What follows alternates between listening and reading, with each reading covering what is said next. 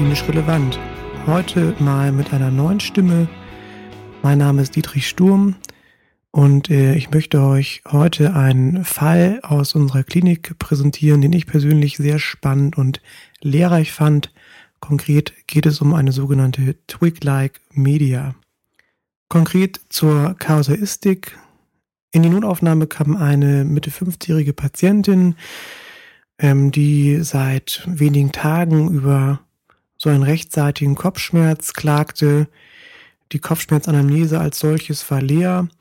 An relevanten Vorerkrankungen war auch nur ein Arteriolypatonus und äh, eine frühere Schilddrüsenentfernung bekannt. Und weil der Kopfschmerz sich so über mehrere Tage nach Einnahme von verschiedenen Schmerzmitteln nicht besserte, suchte die Patientin zunächst ihren Hausarzt auf. In der Hausarztpraxis kam es dann zu einem synkopalen Ereignis, sodass der Kollege sie umgehend in die Notaufnahme einwies.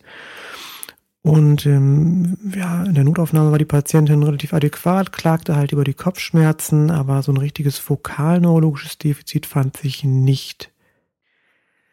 Wir haben natürlich trotzdem eine zerebrale Bildgebung veranlasst und in dieser Bildgebung, das war erstmal eine native CT-Untersuchung des Kopfes, fand sich eine atypisch gelegene rechtsparietale Blutung und auch so geringe Anteile einer Subarachnoidalblutung.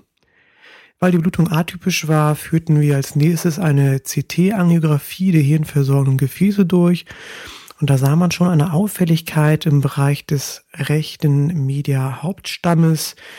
Und zwar in der Form, dass dieser Media-Hauptstamm gar nicht richtig kontrastiert war.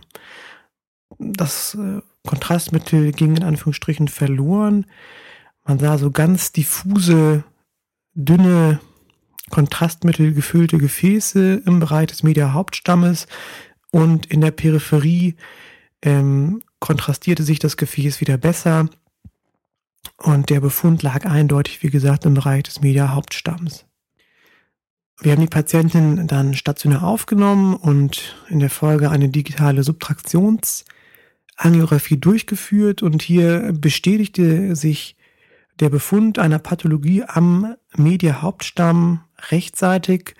Und zwar war dieser Hauptstamm nicht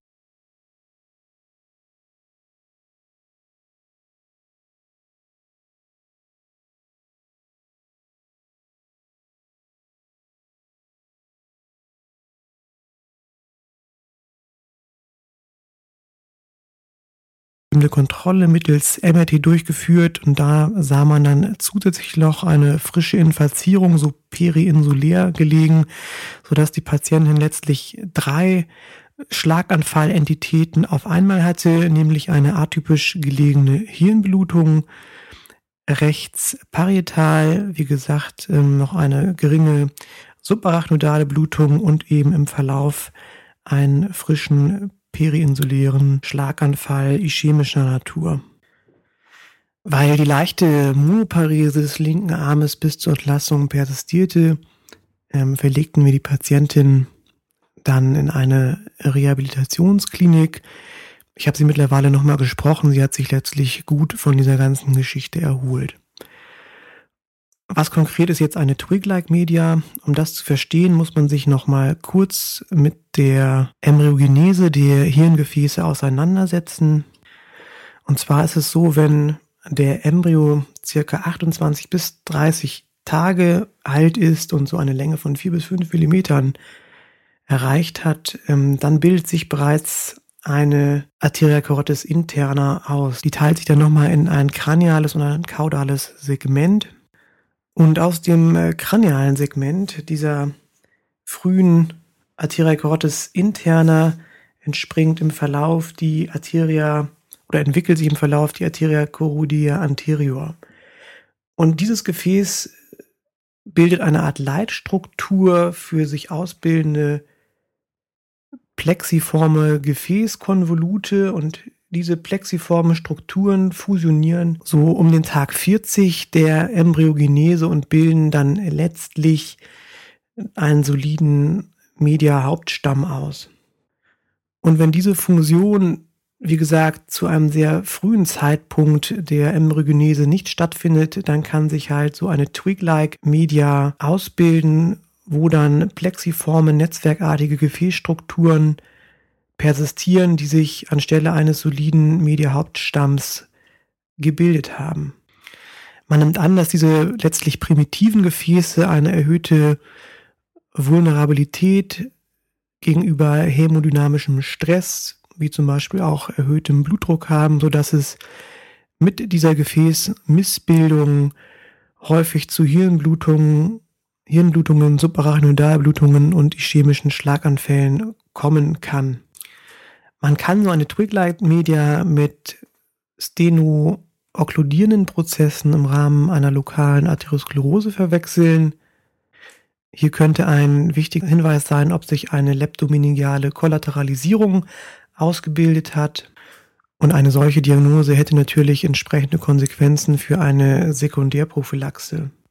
Eine weitere Verwechslungsgefahr besteht zur Moya-Moya-Erkrankung, wobei sich die Twig-like Media streng an das Gefäßgebiet der Arteria cerebri media hält und eben nicht wie bei der klassischen Moya-Moya-Erkrankung auch andere Gefäßstromgebiete mit involviert. Neben der Twig-like Media, die manchmal auch aplastische Media oder unfusionierte Media genannt wird, gibt es eine weitere ähm, Fehlbildung im Bereich dieses Gefäßes, die accessorische oder duplizierte Arteria cerebri media genannt wird. Zusammengefasst ist es bei dieser Fehlbildung so, dass dieses Netzwerk sich zurückgebildet hat, ist aber über noch nicht ganz geklärte Mechanismen zu einer Ausbildung von zwei Media-Hauptstämmen gekommen ist, so dass man angiografisch dann auch wirklich zwei Gefäße darstellen kann, die das Mediastromgebiet versorgen. Ob dieser Befund möglicherweise äh, mit dem Überbleibsel von embryonalen Anastomosen zu tun hat, ist noch offen.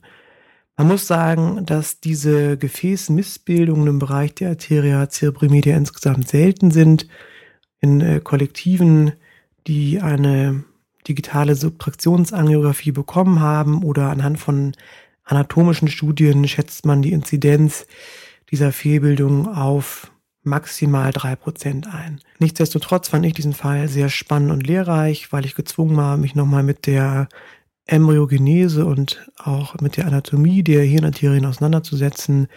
Vielleicht könnt ihr das eine oder andere mitnehmen, das war's für heute von Klinisch Relevant.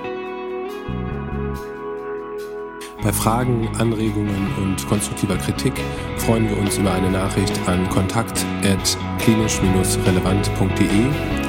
Wir würden uns auch sehr darüber freuen, wenn ihr uns weiterempfehlen würdet an eure Kolleginnen und Kollegen. Bis zum nächsten Mal.